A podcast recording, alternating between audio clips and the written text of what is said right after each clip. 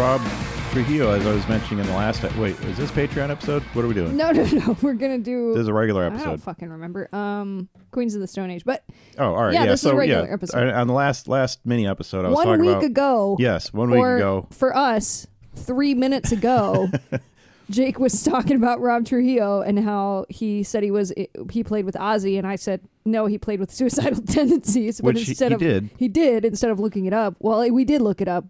Just three minutes and one week too late for you guys. Right. Yeah. So what I had a little nugget of information stuck in my head from an interview somewhere, and it was Sharon Osbourne. She was either telling she was telling the story of when Rob was auditioning for Metallica, and she was either saying, "Are you sure you want to do this? Like, be careful with these guys," or she's like trying to convince him not to do it, or something along those lines. And that's what I remember. I just don't remember where I saw it. I think she would be convincing him not to do it because, Right. so uh, like I mentioned three minutes ago, aka a week ago, is that um, we were doing, or I was doing the research for the episode we're going to do on Randy Rhoads, and he was in Quiet Riot previously, and then he joined up with Ozzy. And then while he was with Ozzy, Quiet Riot did one reunion show. And this is before Sharon and Ozzy were married. Sharon was his manager mm-hmm. and the manager of this new little band. So Randy Rhoads went back and played one show with Quiet Riot, and she was like, "You better not fucking do that again." So I wouldn't be surprised if That she did. sounds like more of a threat there. Where I'm where sure he's those he's weren't working her exact words. Well, she yeah, was like, but like like yeah, he's working for them uh, with Ozzy, it's like, don't step out of line again, type of a deal. Like you work Yeah. for us, not these guys. Well, yeah, and I think because Ozzy for them was like this huge legend Mm-hmm. in the business and Quiet Riot was only around for like a few years, so she was like you're playing with Ozzy now. Like don't fucking do that. Um Hmm. So I wouldn't be surprised if she did the same thing with Rob. But yeah, so anyways, Rob Trujillo, let's talk about all of his fucking bands he's been in. he played with uh, Jerry Cantrell for two albums in 2002, Black Label Society also in 2002. Man's fucking busy. He was with Infectious Grooves from 1991 until doing albums to, from 1991 to 1999 and then 2008 to 2011. Suicidal Zakk Wylde Tenden- play with Ozzy too. Yeah. he- Okay, Yeah, he I'm picking up more names here. I, I, like Randy Rhoads is the one fucking name I don't know Yeah, for some Zakk reason. Wylde played with Ozzy and now he is currently on tour with Pantera. hmm That was a cool show. If you if they come through your guys' towns or whatever wherever you're at touring, go see it. If you're a Pantera fan, it was awesome. Yeah.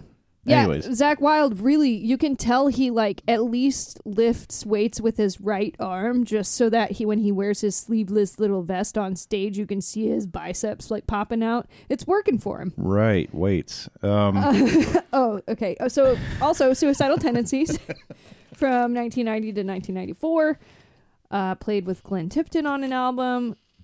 Mass Mental for a couple of albums. Ozzy Osbourne on one, two, three, four, five albums.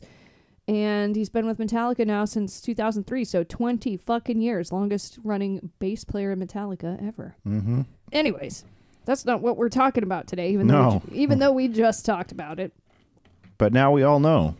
Now we know. A little bit uh, history there. No confusion. Don't send us emails. Right. Well, I mean, do send us emails, but I wonder if anyone's going to correct us between last week and this week. Anyways, whatever. Fuck it. It doesn't matter.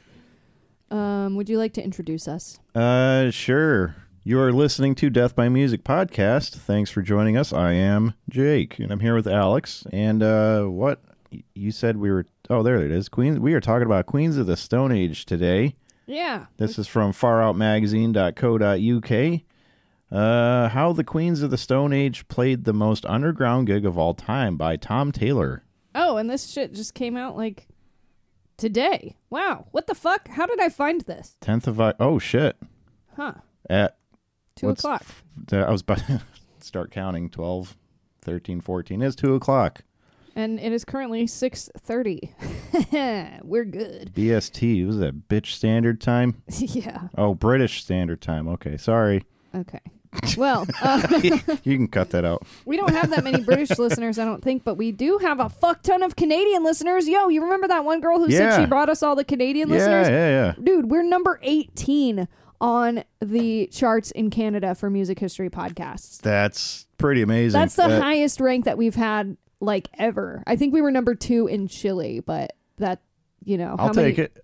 But, but- yeah, hey, In a, welcome to the show, guys. Uh, glad we could give you a false sense of uh, believing we're bigger than what we are. But hey, yeah, at least you seem to like us. we're huge. People recognize us in public. Oh, that reminds me. I posted a photo from uh, what's that show? Pantera. Fucking Mm-hmm. stupid idiot. We went. We all went to Pantera, and we were all wearing our shirts except for you. okay. Um, so Mike, our security guard, yeah, he had yeah. his on. Brian was wearing his podcast shirt because I finally fucking gave him one. It was a, I literally handed it to him right before the show, and uh, and I had mine on, and I posted a picture of the three of us on the show's Instagram page, and this guy commented on it, and he was like, "Oh, that guy in the middle must be Jake." I recognize like his voice it fits, you know. It looks like he would sound like that. Oh, that makes sense. And I was like, "No, it's not Jake. Jake wears a paper bag, you idiot."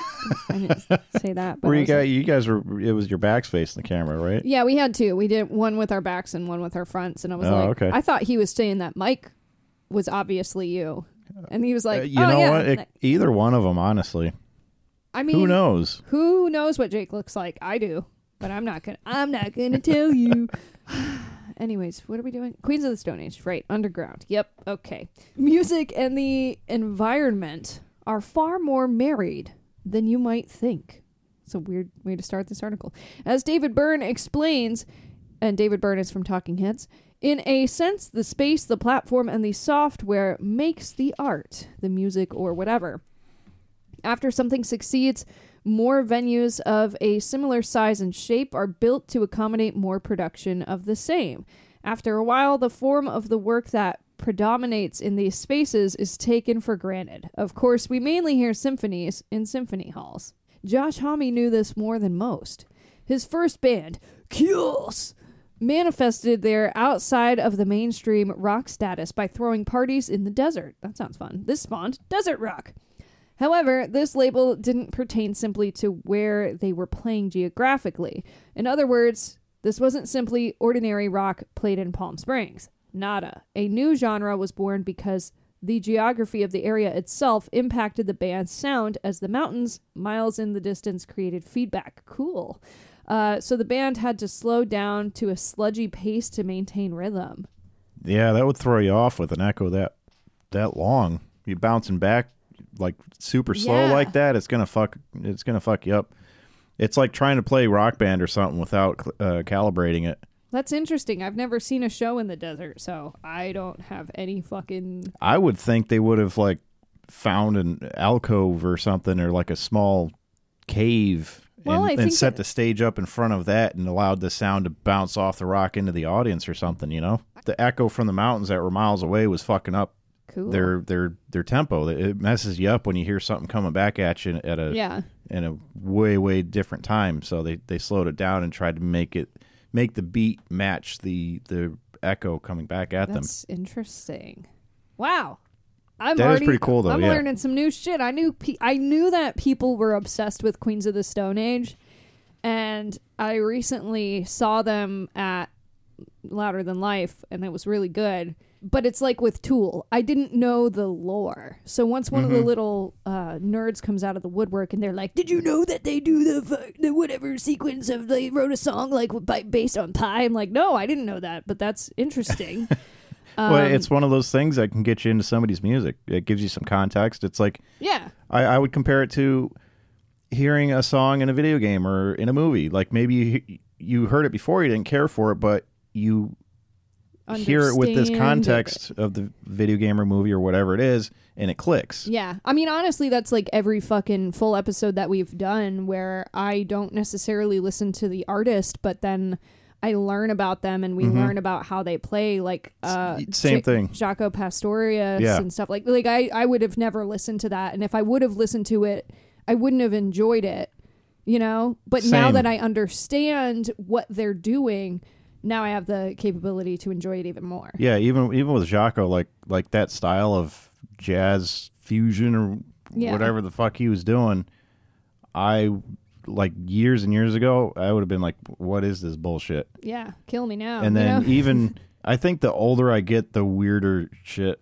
I like to listen to now. It's Well, yeah, because when you're when you're a kid, you're looking for something that sounds, I don't know, that's easy, you know, and then well, that's why pop is so, well popular. it appeals to a younger crowd. And then as you get older, that shit starts to get boring, and you're looking for things that mean a little bit more. But then there's also people who are younger that listen to weird stuff, and Yeah, it's I mean, like I'm I not.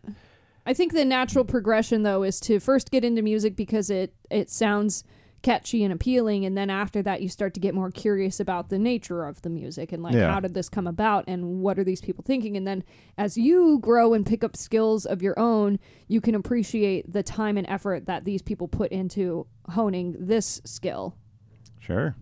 Anyways, so in some ways, Homme became the pioneer of a new genre. When Kyuss fizzled out and he moved on to Queens of the Stone Age, he decided to see whether magic could strike twice. I think they mean lightning.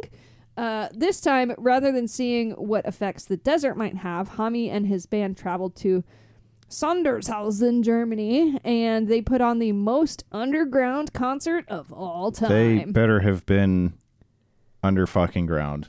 Let me read the next sentence. Okay. For the deepest gig world record, the band descended 2,300 feet underground into a salt mine where 300 people in hard hats were able to enjoy their Era Vulgaris sound back in 2007. Hmm. This echoey chamber created a primordial sense of awe, and in many ways, it genuinely brought rock back to its Stone Age roots.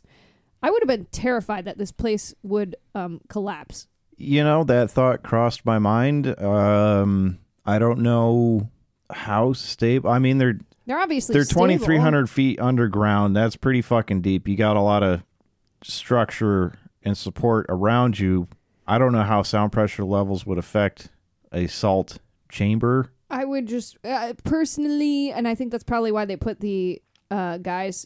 All right, well, it just said people in hard hats. I don't know. If Well, I they're- worked they're- in a mine, I would. I'm sure I wouldn't be as concerned about it. They're like bl- setting off dynamite and shit in there. If they're in a mine, it is it about is the- probably like a, a standard safety measure that like you can use this, but under like, under these guidelines, what about you have to have safety helmets. Well, yes, the helmet's not going to help you if Well, the whole well, fucking thing hat or whatever. crushes you to death. Well, no, even still, you're you're you're in a mine and things can fall off the roof or the ceiling. I'm worried And about the the entire thing collapsing. That's my fear. That's what We're the hat's gonna- for. Fuck you. okay. In 4000 BC, the caves of Malta, or more specifically, the so called oracle chambers, were the sites of many things, but perhaps most notably, man's first raves. Cool. They have glow sticks and shit. The structure of these caves were chiseled and honed to a metaphysical intent. While studies and tests by white lab coat clad scientists might have brought validity to theories in recent times, the boom and aura of such spaces are self evident. It just so happens that our ancient ancestors picked out places with acoustic properties that even the Royal Albert Hall could only dream of, and they put them to good use. And the other thing is there would be next to no noise interference down there. It's just going to be dead quiet, twenty three hundred feet under a, under a mountain or whatever wherever they're at. When, I mean, we went to a salt mine before in Mhm. Austria. Yeah, I mean, I was sick as fuck. yeah. So I don't necessarily remember the whole thing because I just puked I my guts out in I front of the don't think we went down that far. We weren't that deep well, I underground. know, but I mean, it, I'm pretty sure it was quiet as hell, and like Oh, there yeah. is some deadening that goes on in little caves and stuff where Mhm. it's just quiet and creepy as fuck. Yeah. So, anyways, Queens of the Stone Age were being true to their name. The show was not just a gimmick, but further interplay from Homme between cool places and the cool sounds they prove conducive to. The world was just to see this 2007 show thanks to a concert film, but sadly, following the band's split from Interscope Records, the recording never came to fruition. That's fucked up. I would be pissed. However, we've contacted Interscope to see whether there's any hope that more than 300 people present will ever see the show. There's a teaser video for it, but I I mean, since this came out like four hours ago, or do the math from British time to 6 p.m. now, uh, Eastern time. I don't know how many fucking hours that is. I'm going to assume that Interscope has not responded yet. Uh, pretty cool. probably not. Yeah. I'm trying to think of the coolest place that I've seen a show, and I think it's all been pretty fucking standard. What's that one? Uh, is it called Red Rock? Is that a venue? Red venue? Rocks, yeah. In, It, it's uh, literally in yeah. the side of a mountain somewhere, isn't yeah, it? Cassie went there. That's out. It's actually out in the desert too. I do believe somewhere, right? Yeah. Maybe. It. I mean, yes. You've seen pictures of it. I've uh, I watched a, a Bill Burr had a special there. Yeah, yeah. That's it's in, the first time I'd ever seen it. It's ten miles west of Denver. I think Cassie saw Oh, Colorado, Death Cab okay. there. Yeah. Uh, I mean, that honestly, that's a really good spot for. You know, you got the the, Yeah, the 'cause- rock just reflecting the the sound. But it's the same same idea as like the Colosseums and, and the the theaters from like ancient Greece and stuff. They were built to Mhm. project the sound, and everything was made out of Yeah, because those nerds hadn't whatever. invented microphones yet. Right. Idiots. Um, so yeah, in Red Rock for Red Rocks, the stage is down at the bottom of this uh, like hill thing. An open air amphitheater built into a rock structure.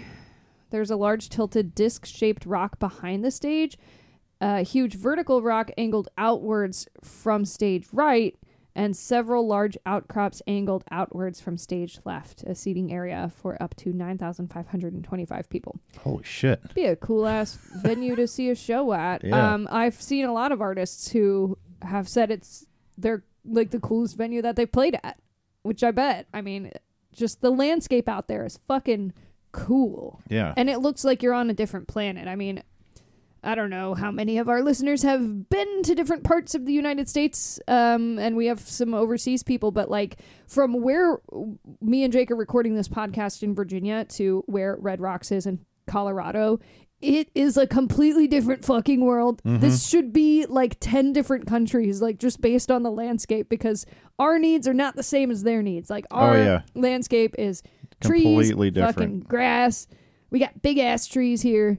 You can't see the sky, and in in the desert, like you have no shade. It only is sky. Mm-hmm. It's crazy. Just driving. I mean, I did that drive. Fake cactuses watching you, yeah, instead of taking having your, the stealing the, your information. What are those? Are those cell phone trees? I don't know. Those fake trees that we have out here. oh, those things. Like I cell think they are cell phone towers. towers, and they just They look like suspicious very trees. badly disguised trees. Yeah. Yeah, I'm like, dude, we don't even notice cell phone towers anymore. Just make it a regular cell phone tower. yeah. I've wouldn't noticed know the if tree. it if it was a regular tower, I wouldn't even see it. Yeah, I don't fucking notice that shit in the landscape anymore. But in in the desert, we we went to Arizona. They had some fake fucking cactuses, cacti, cacti. I we drove past this one, but I was drunk every time. Well, I wasn't driving. That's why I was drunk. I was drunk. Like every time we drove past it, I'm like, I swear that fucking cactus has an outlet in it. And then one time we drove past it in the daytime, and I was like, I fucking does. I'm not drunk this time. Yeah. There's an outlet in that thing. Their cactuses look real. We need to step it up on the East Coast here. yeah. Oh, is what yeah. I'm trying to say. uh, anyways, yeah, I think that's that's all we should talk about. Oh, um, there was a there was a playlist going around. We had a Patreon episode last month about murder ballads that Right. I believe Jake read, and Kathleen, my mom, started. She said she wanted to make a, a playlist for it, so she put it up in the Facebook group Death by Music Podcast fans, and she is taking requests for the murder ballads playlist, and we're gonna put that up on our Spotify as well. So. Yeah, if you want to be a part of it, if you can think of any songs that are about somebody getting murdered, these are basically just story storytelling of historical murders. Uh, then fucking comment on that post, join our Facebook group, follow us on social media. Not that we post anything, but whatever, fuck it. You can see the picture of the guy who is not Jake. Or is it? Well, no, it's not. Oh, Yeah, I think that's it. If you all want t-shirts too, so you can take pictures and pretend to be Jake, let us know. Send us an email or something. We got a whole bunch of sizes we here. still got some left. So Yeah, they're like twenty-five dollars or something. I don't care. Twenty bucks. Twenty bucks. Three dollars for shipping if you're in the United States. uh, send us an email. Deathbypodcast team at gmail.com. Subscribe to our Patreon. And rest in later.